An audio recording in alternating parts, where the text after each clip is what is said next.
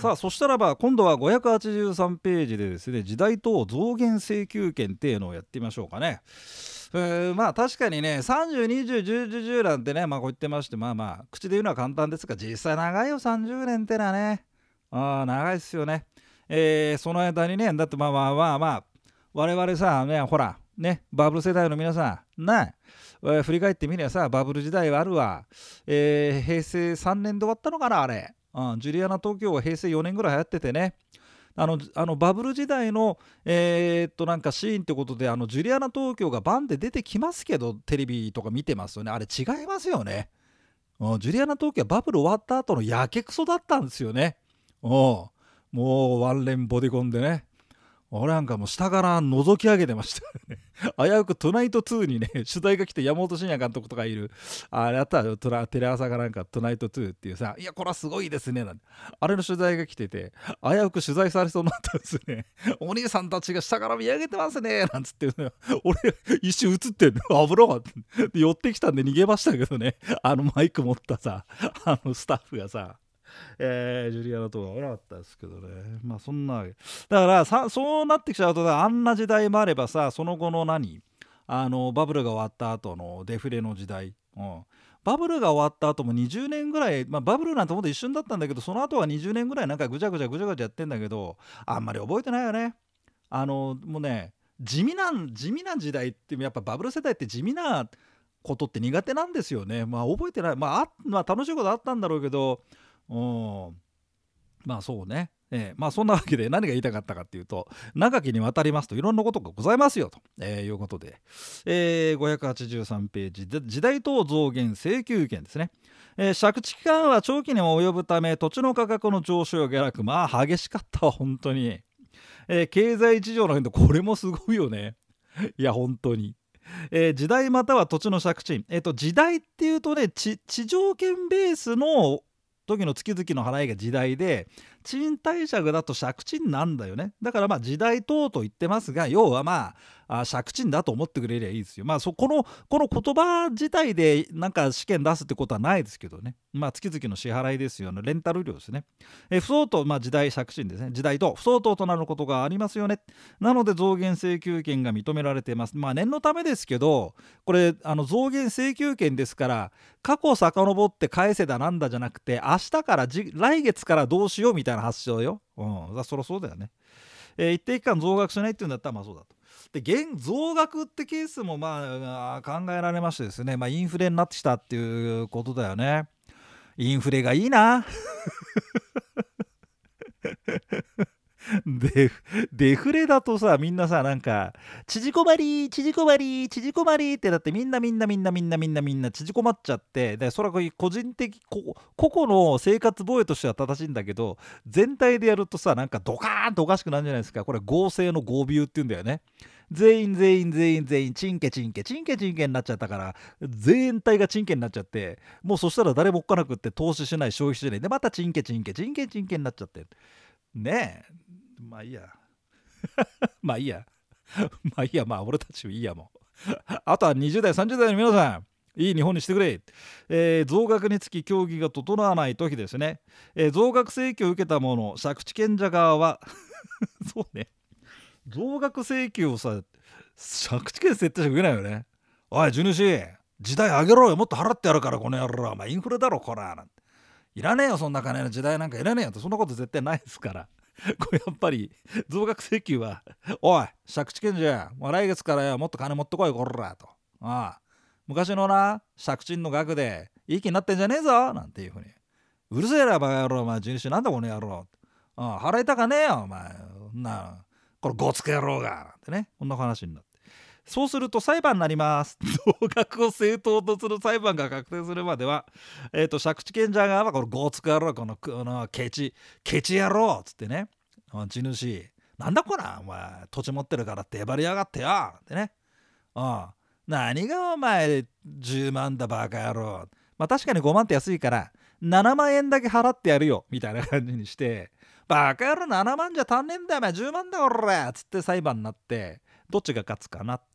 それでねあのー、結局あの利息利息じゃないよごめん。あの裁判確定すんじゃん揉めてる。まあなまあ3年4年もっとやんのかな。うん。でそうするとほら取りすぎた減らし取りすぎた足りねえだってなんで 利息1割だって高いよねもう1割の利息を付して生産です。あ減額の方もねおい借地権者設定者よとお前何様のつもりだこの時代高すぎんだよ。まあ、来月から払わねえかなお10万じゃなくてな7 5万しか払わねえか7 万しか払わねえからなと こう言うわけよ。でも借地権設定者がもうそのお金を当てにしてるわけだよね。そんなこと急に言うんじゃねえよお前決められた通り払えこの野郎、ってなって裁判になりますと。えー、それで減額を相当とする裁判が確定するまでは相当と認める額の時代だから、えーとまあ、今まで受け例えば、まあ、月10万受け取ってたとするよ、まあ、月、まあ、坪でも平米でも10万でも何でもいいけど、まあ、10万って単位受け取ってたとしたら向こうが5万だ7万だって、まあ、ガタガタガタガタ、ね、うるせえこと言ってバカるふざけんじゃない10万払えおねやろっつって。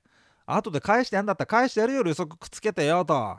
白黒はっきりさせようじゃねえか裁判でこの野郎はみたいな話になってすげえ揉めるらしいっすね。ああやだやだ。それでですねえー、それで急に裁判っていうのもまあなんだからってんで今実はこうなってるんです。あのこれ試験に出るか出ないかといったらあんまり出ませんがプラスアルファ、えー、時代等増減請求権の訴えを提起する前にまず調停を申し立てなければならないって実はそういうルールになってて調停全治主義っていうふうに言うんだよね。いきなり裁判やる前に調停やりましょうってんでえー、まあほら調停委員会出てきてさあの双方の言い分聞いてってやつよ。それで調停っていうとさなんか調停ってなんか話まとめてくれるんだというふうに誤解してる人がいますけどそんなことはないんだよねこれね。あまあ調停の話につきましては ああいや離婚 離婚の時も調停やんじゃん。まあ大変だよねっていうね。あもうほらバブル世代の人たちなんかまあ1回2回離婚してますからねえもう皆さんもね若き日にね結婚しないからそういうことになんない。24ぐらいでウェディングケーキなんてあんな時代にね。女の子なんか結婚しちゃって7年ぐらいで別れんだから大体さ。でその時子供が12歳34歳かな？それで3 5 6で結婚してまた離婚するんじゃないですか？4 5 6で。まあいいや。まあいいや。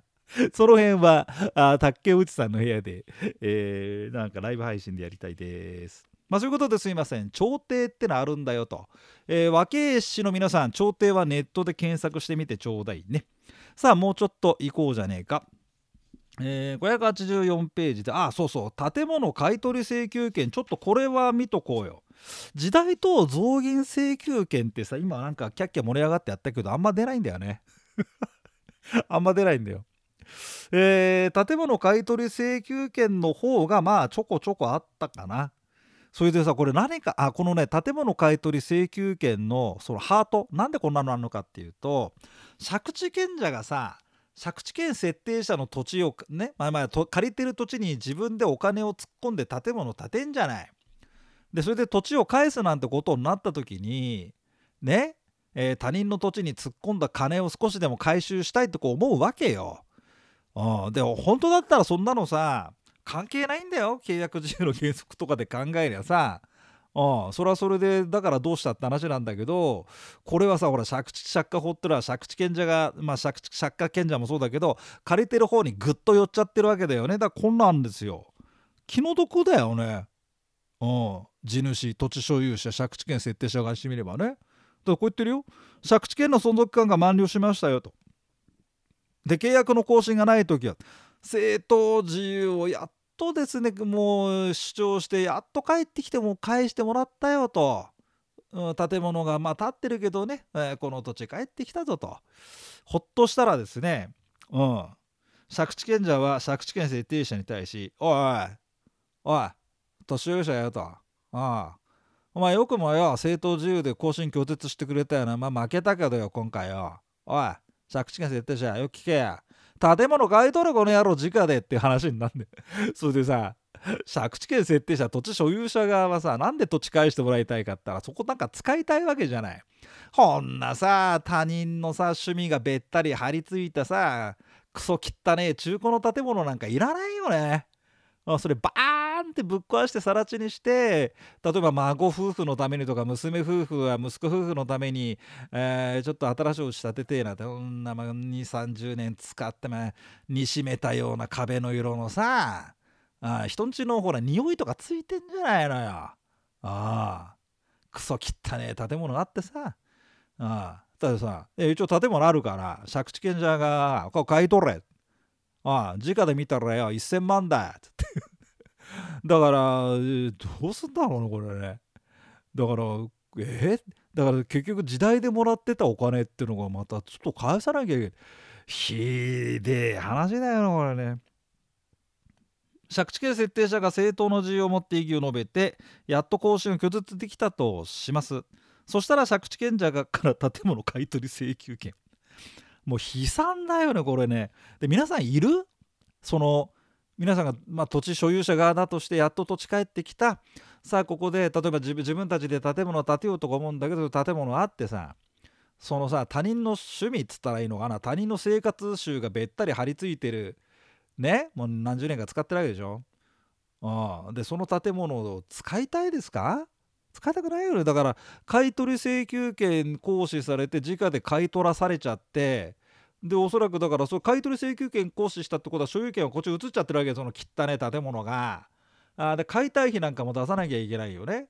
あこれじゃた土地貸さなくなるよね。なんだかかわいそうな気もしますよね。借地借地権者が借地権を支払わなあごめん。債務不履行で解除された場合にはこんなひこんなひどいっていうかこれは使わないですよ。うん、だからまあ円満に終わったとかさまあ更新拒絶できたってしてもね。どうすんでしょうかねこれ本当にね。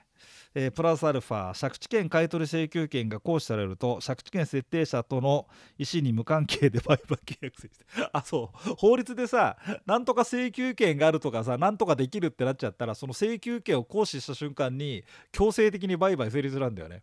おはあ本当にねどうよ皆さんこれ、えー、もうちょっと土地所有者いじめの話をしていきましょう。585ページ。借地条件の変更増改築の許可。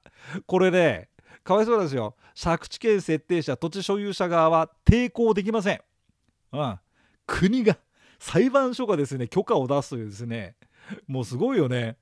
全てを敵に、ま、全てが敵になるというね。えー、借地契約を締結する際当社間でどのような条件を付けようと原則処置言うじゃないですか。ねえー、しかし借地契約は長期にわたるためその条件が現状とマッチしなくなる場合もあるでしょうと。うんでほっときゃいいんですよ、本当はね、当社間で調整つけさせゃいいんだけど、なんとここは、えー、当社間の合意での条件変更がベストですが、合意しないときは裁判所、つまり国家権力がですね、間に入って、えー、借地権者を勝たせちゃうっていう。抵抗できませんってね。借地条件の変更です。例えば借地上の建物は木造に限る。まあこういう条件をつけるのもどうかと思いますけどもね。うん。えー、建物の種類構造規模または用途の制限を定めていたんだって、えー、まあ今まで住居住居系の用途地域だったんだよね。まあそれで何十年もすりゃさ商業系になったりするわけでまあ今建物建てんだったらこういうんじゃない方がいいんじゃないのと。えー、で法令による規制の変更や付近の土地の利用の状況の変化があってさ、うん、周りがビル街になっちゃって、うん、でその繁華街の一等地なんだけどポツンと終戦直後のバラックが建ってるみたいななんか そういうことにどことは言いませんけど、え、東京の皆さん、えー、どことは言いませんけどあんじゃん。場所言えないよ。赤坂言えないよ。TBS の前言えないよ。今度行きましょうね。町宅県でね。えー、そうだ街、街歩きツアーまた再開したいと思いますんで、えー、私ガイドしますんで、ね。えー、もう、あ、これはね、あの別に費用云々はちょっとあれ、あ、もしくはツアー組むときは、バスかなんかチャーターするときはちょっとあれですけど、一緒に行かない？あ、で、あの、お宝物件探索ツアーとかさ、そんなちょっとやりたいんですけど、もしよかったら、えー、ご参加ください。ごめんね、ちょっと東京界隈になるからさ、地方の方は1泊で来て、宿泊費は自分で出してよ。えー、っと、その条件が現在の状況に合わなくなることもあるよね。はい。えー、一番いいのは当社間の協議で条件変更なんでしょうけど、協議が整ないときは、そんなときは裁判所に申し立てましょう。まあ、これ借地権設定者側も申し立てることができるんだけど、まあ、ちょっとイメージしにくいよね。まあ、借地権者側、まあ、当事者っつってるから借地権設定者側でもいいんだけど当事者でで借地権者借地権設定者さんちょっと木造じゃなくてねあの、まあ、ほら今当初期間じゃないですかでちょうど建物がねこの間のあれで壊れちゃったんでちょっと建て直したいんですよと。で、えーまあ、防火地域の指定がありましてね木造だと建たないんですよね。耐火建築にしないんですけどいやダメ。木造って条件つけてんだから木造にしろ建てらんないの？あじゃあ建てなきゃいいんじゃない？家賃時代だけちょうだいなんてこういうやつがいた時に、えー、借地権者が困っちゃうんで「助けて裁判所!」ってピピピピーって言うとねマグマ大使がやってくんですよ。古いなマグマ大使。ああすが生んだ正義の裁判所ったらったったったったった助けて裁判所ってピピピピピピピピっつってですね借地権設定者をボンってやっつけてくれるんですね。マグマ大使知らない人はすいません。知らないわ。知らないわ。2、30代知らないわ。ごめん。40代を知ってるのかな？どうなんだろうマグマ大使知ってる人は、あの、連絡ください。えー、ここマグマ大使、あのね、平成の初めの頃マグマ大使の話で説明したら俺は25歳ぐらい多分まだ知ってたよあの受講生はだからもうそこから三十数年経ちましたんでマグマ大使だスペクトルマンだっつって騒いだんだけど、えー、そういうことでね助けて裁判所、うん、マグマ大使がボーンってやってくる感じ？わかんねえか。えー、借地条件の変更につき当社間で、えーまあ、裁判所あそれで、えー、っとね、あの当社間でも申し立てましょう、えー、借地条件の変更につき当社間で協議が整わないときは裁判所は当社の当事者の申し立てなのね。だから借地権設定者も申し立てできるんだけどちょっとイメージつきません増改築の許可だってあと増改築を制限するための借地条件があると。この時はうんまあ、増改築につき当社間で協議が整わないときは裁判所ここちょっとポイントあポイントあ,、まあ、あんま試験出ないですけど借地権者の申し立てなのね。こ増改築はさ増改築禁止っていうのがあってなんでそんなのあるかってなんかね聞いたらさ、まあ、あのちょっと年配の人たち聞いたんですよ。なんでそんなのつけたの？っって聞いたらあのねなんか昔はこのねなんかね格差社会激しかったわけよ。土地持ってる人がすげええばったわけね。で俺が思い俺が地主だと。で俺がこの御殿のような家を建ててんだ。で俺の土地を借りてるな、うん、借地権者がな。あの俺たちよりね立派な建物を建てるっていうのはこれは許されないんだって。何が許されないかって言ったら彼らの見えなんだよ。だから増築改築はダメ。木造にするとかそういうやそういうねなんか意地悪なことやさだってよ、うん、だからまあこれなんだって。ただこの増築改築の場合はさあの借地権設定者土地所有者側がさ言うの変じゃない。うん、増築禁止ってしたけどおい借地権じゃ、うん、お前こんなにほら家族がいっぱい増えちゃってな。人間じゃ大変なんだから増築しろ。いや俺は絶対増築しない。増築しろ。いや俺はしないとおかしいですよね。まあ、こんなところにお前巣箱みたいなところに今家族中が住んでてお前ハムスターじゃねえんだからとかね。十四松とかじゃねえんだからこんな巣箱。十四松ってそうだっけ？俺あの生物嫌いなんだけど よくわかんない。生き物嫌いなんだ。まあせいぜい飼ってのはメダカですけど、えー、なんかほらなんかイメージとして巣巣箱の中にごちゃごちゃごちゃごちゃっているのがなんかで見たんだよ。朝のて 朝のバラエティ番組でまあちょっと忘れちゃったけど。まあそんなわけで借地条件の変更は当社ですけど増改築についてはこれはえー、借地権者なんですね。はいそんなところでございましたと。